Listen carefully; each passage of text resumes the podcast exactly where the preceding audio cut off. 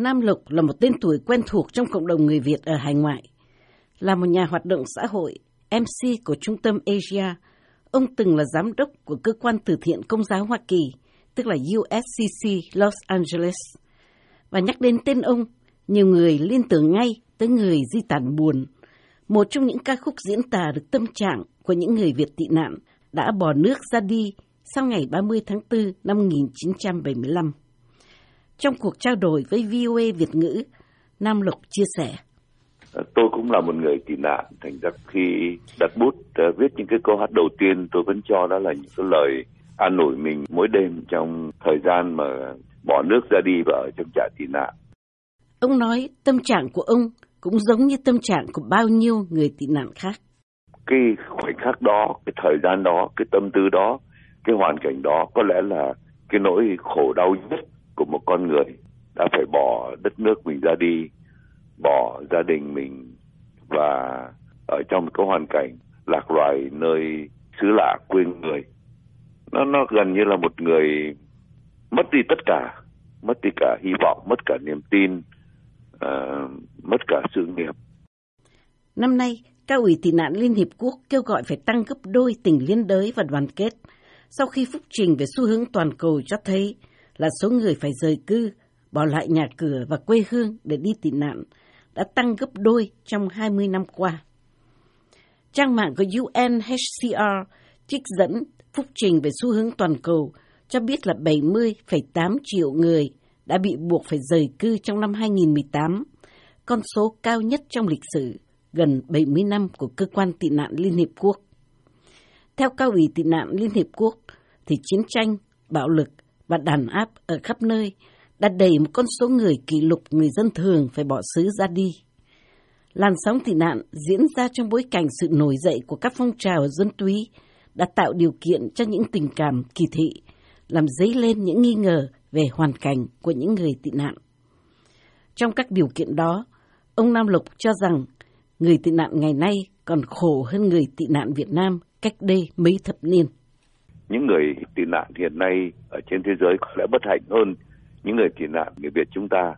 Người Việt chúng ta đã khổ rồi, đã trải qua biết bao nhiêu là gian truân, tức tuổi, thậm chí uh, phải hy sinh trên biển cả, hy sinh trong rừng già, hy sinh cuộc đời ở những trại tị nạn. ấy thế mà so với những người tị nạn hiện nay ở Phi Châu, ở Trung Đông nó còn thê thảm hơn ờ, gấp vạn lần nữa thưa chị. Ngày tị nạn thế giới, theo ông Nam Lộc, cũng là một dịp để cộng đồng người Việt hải ngoại, đặc biệt là những người từng là người tị nạn, ôn lại kỷ niệm và tỏ lòng biết ơn các quốc gia đã kiêu mang và cho chúng ta một cơ hội thứ nhì để làm lại cuộc đời ở các xứ sở tự do. Ông nói, cách trả ơn hay nhất là giúp những người bất hạnh hơn mình, như những người tị nạn đến từ nhiều nước trên thế giới, và gần gũi hơn là những người Việt Nam còn kẹt lại ở Đông Nam Á. Hiện nay ở bên Thái Lan chúng ta có đến hơn một ngàn đồng bào tị nạn. Um, có những người bị kẹt ở bên đó cả hai ba chục năm nay trốn tránh, uh, thậm chí họ đổi tên, đổi lý lịch để họ sống, không phải bị trả về. Rồi lại có những người uh, tù nhân lương tâm, những người nạn nhân của Formosa, uh, những người uh, đứng lên để châu đấu tranh cho tự do tôn giáo thì có bao nhiêu người biết là họ đang sống âm thầm trong tủi nhục khổ đau ở bên đó. Vẫn theo Nam Lộc thì người Việt có một đức tính đáng quý là nhớ ơn và trọng nghĩa. Nhiều người mong muốn được trả ơn đất nước và người dân của các xứ sở tự do đã giang tay đón nhận mình trong những ngày đen tối nhất. Các cộng đồng người Việt ở nhiều nơi đã tìm cách trả ơn mỗi khi có dịp.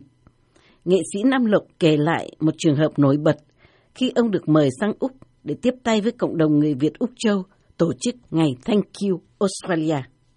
Trong một buổi tối, ờ, người Việt chúng ta đã quyên góp trên nửa triệu đô la để tặng cho một cái bệnh viện nhi đồng ở bên Úc Châu để trả ơn nước Úc.